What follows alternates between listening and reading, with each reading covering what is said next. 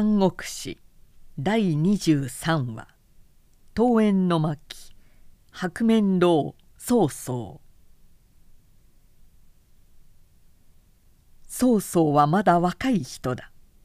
にわかに彼の存在は近頃大きなものとなったがその年始風采はなお白面の一青年でしかない年二十歳で初めて洛陽の北斗院に任じられてから数年のうちにその再官は認められ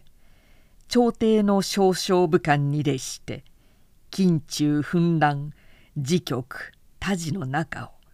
よく失脚もせずいよいよその地方を占めて新旧勢力の大官中に誤しいつの間にか若年ながらそうそうたる阿孫の一員となっているところ。早くも凡物でない計画は現れていた。竹里館の秘密会で王院も言った通り彼の家柄は元来名門であって高祖破行を立てて以来の漢の上昇宗さんが抜尊だと言われている。生まれは廃国将軍の孫であるがその父宗数は宮内官たりし職を辞して早くから矢に下り今では陳留に住んでいて老齢だがなお健在であった。その父宗数も「この子は方眼だ」と言って幼少の時から大勢の子のうちでも特に曹操を可愛がっていた。方眼というのは鳳凰の目のように細くてしかも光があるという意味であった。少年の頃になると色は白く髪は漆黒で単身名望中肉の美少年ではありしかも学者の教師も美人も怖いようなお子だとその記載に恐れた。こんなこともあった。少年の曹操は学問など一を聞いて十を知るで書物などにかじりついている日はちっとも見えない。有料が好きで弓を持って獣を追ったり早熟で不良を集めて村娘をかどわかしたりそんなことばかりやっていた。困ったやつだ。おじなる人が将来を案じて彼の父へ密かに忠告した。あんまり可愛がりすぎるからいけない。親の目にはこの良い才ばかり見えて関西は見えないからな。父の宗数もちらちら良くないことを耳にしていた折なので早速曹操を呼びつけて厳しく叱り一晩中お談義を聞かせたある日叔父がやってきたすると曹操は不意に門前にそっと押して天幹の発作に襲われたみたいな苦悶をした。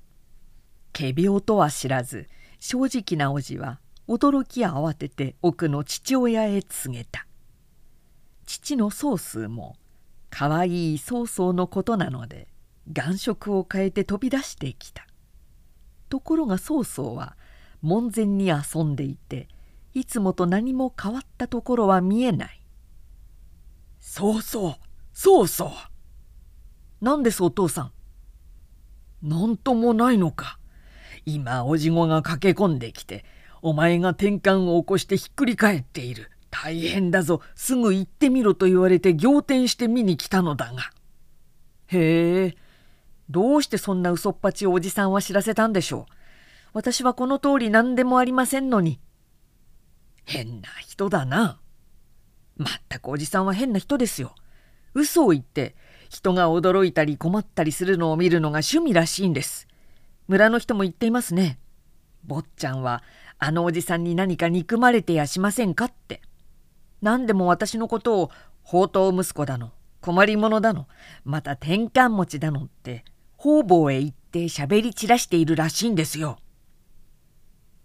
曹操はケロリとした顔でそう言った。彼の父はそのことがあってからというもの何事があっても叔父の言葉は信じなくなってしまった。甘いもんだな親父は。曹操はいい気になっていよいよ希望縦横に悪さをしたり放埓な日を送って育った二十歳までこれという職業にもつかず加算はあるし名門の子だし叔父の予言通り困り息子で通ってきた曹操だった。しかし人の憎しみも多い代わり一面人形の風もあるので気の利いた人だとか。また曹操は話せるよいざという時は頼みになるからね」と彼を取り巻く一種の人気といったようなものもあった。そういう友達の中でも狂言とか家業とかいう人々はむしろ彼の縦横な策略の際を稲荷として「今に天下は乱れるだろう一朝乱馬となったが最後これを収集するのはよほどな人物でなければできんあるいは後に天下を休んずべき人間はああいったふうな男かもしれんな。と青年たちの集まった場所で真面目に言ったこともあるその狂言がある折曹操へ向かって言った「君はまだ無名だが僕は君を優位の青年と見ているのだ。折があったら騎士将という人と交わるがいい。師匠とはどんな人物かね曹操が問うと非常に人物の鑑識に長けている学者でもあるしつまり人相味だね。あんないい加減なものじゃない。もっと軽眼な人物批評家だよ。面白い。一度問うてみよう。曹操は一日その虚子省を訪れた。座中弟子や客らしいのが大勢いた。曹操は名乗って彼の忌憚ない曹操評を聞かしてもらおうと思ったが師匠は冷たい目で一別したのみで癒しんでろくに答えてくれない。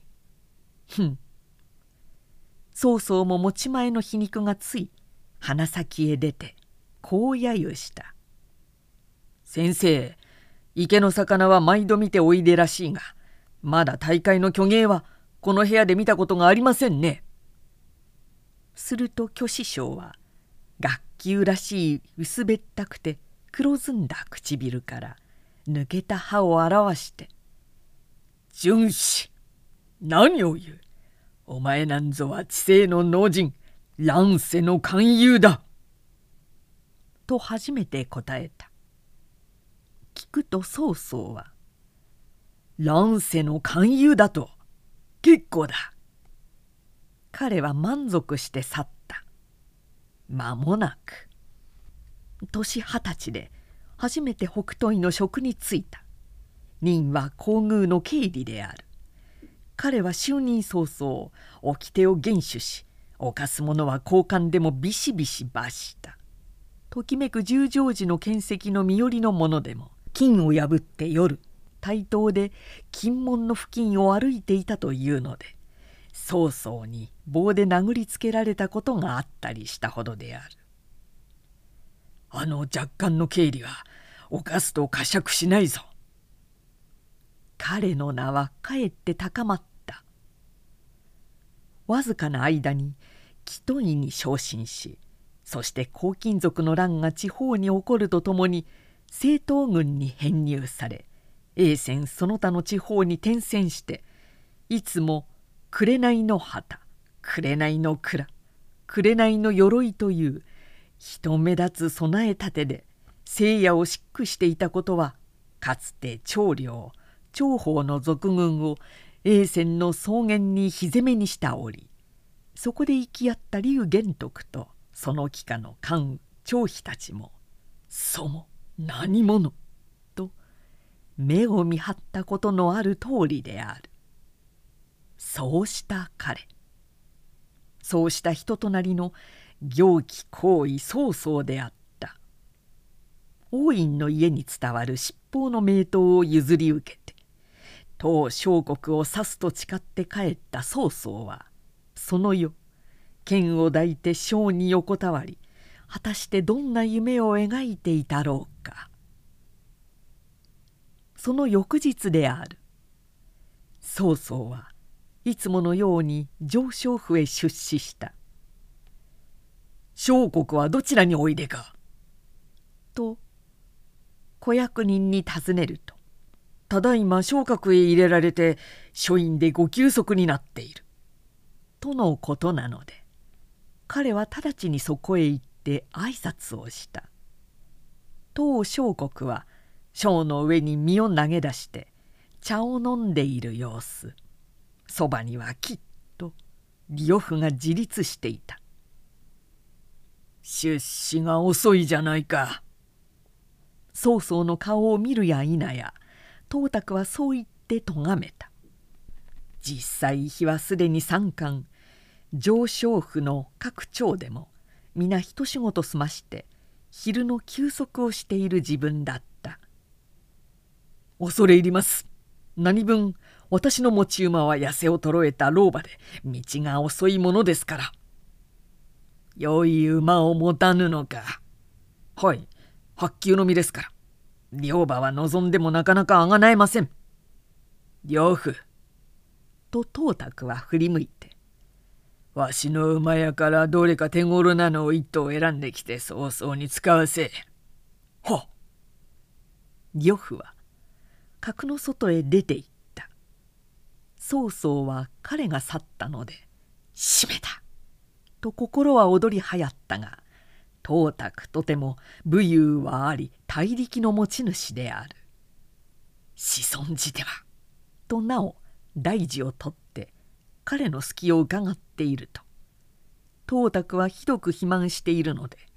少し長くその体を小に正しているとすぐくたびれてしまうらしいごろりと背を向けて小の上へ横になった「今だ天の旗へ!」曹操は心に叫びながら七宝剣の塚に手をかけさっと抜くなり刃を背回して小の下へ近づきかけたすると名刀の工房が董卓のそばなる壁の鏡にかげろうのごとくピカリと映ったむくりと起き上がって「そうそう今の光は何だ?」と鋭い目を注いだ。曹操は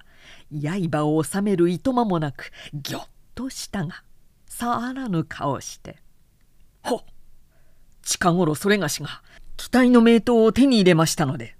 お気に召したら献上したいと思って履いてまいりました。尊壇に入れる前にそっと拭っておりましたのでその工房が部屋に満ちたのでございましょう。と騒ぐ色もなく剣を差し出した。ふん。どれ見せい。手に取って見ているところへ呂布が戻ってきた。董卓は気に入ったらしく「なるほど名剣だ。どうだこの刀は」と呂布へ見せた。曹操はすかさず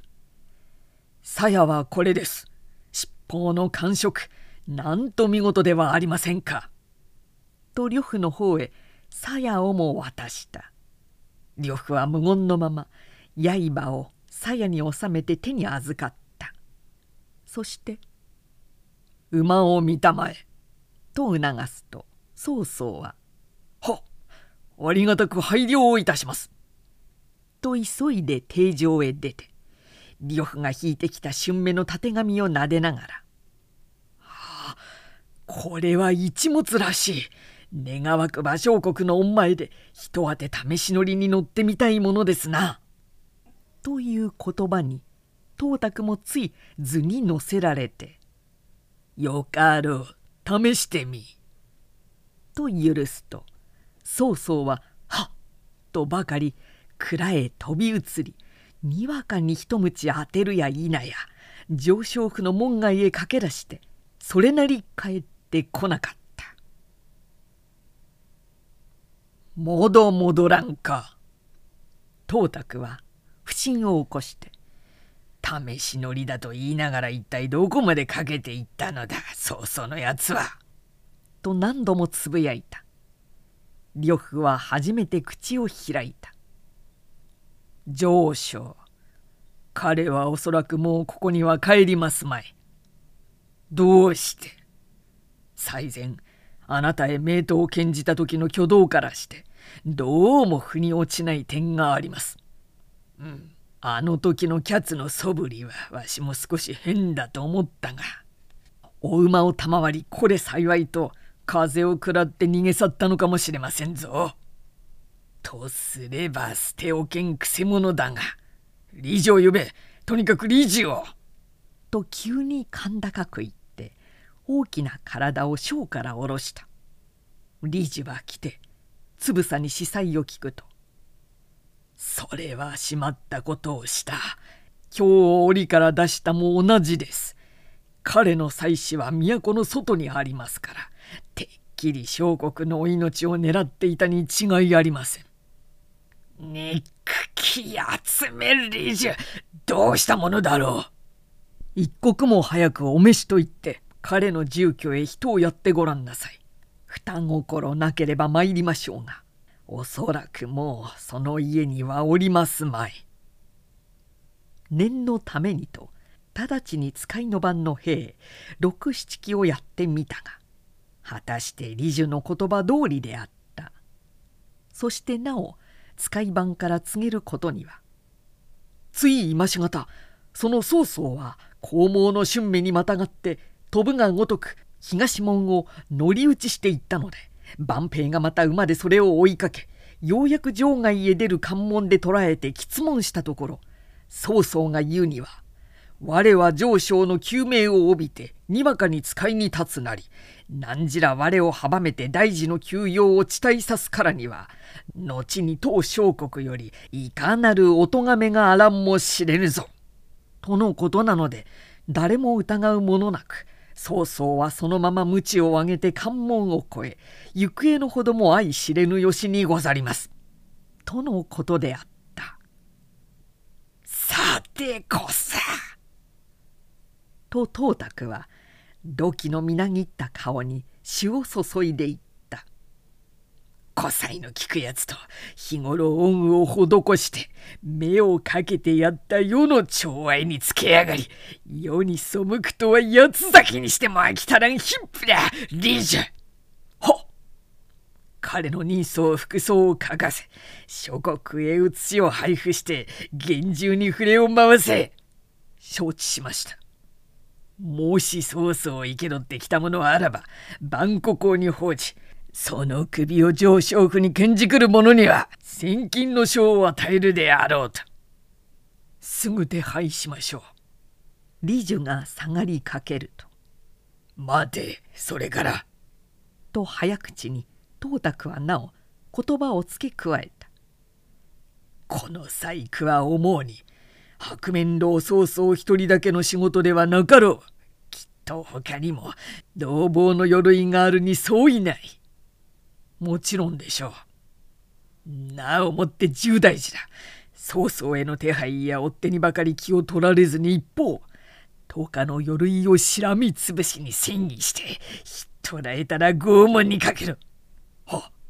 そのあたりも抜かりなく、急速に手を回しましょう。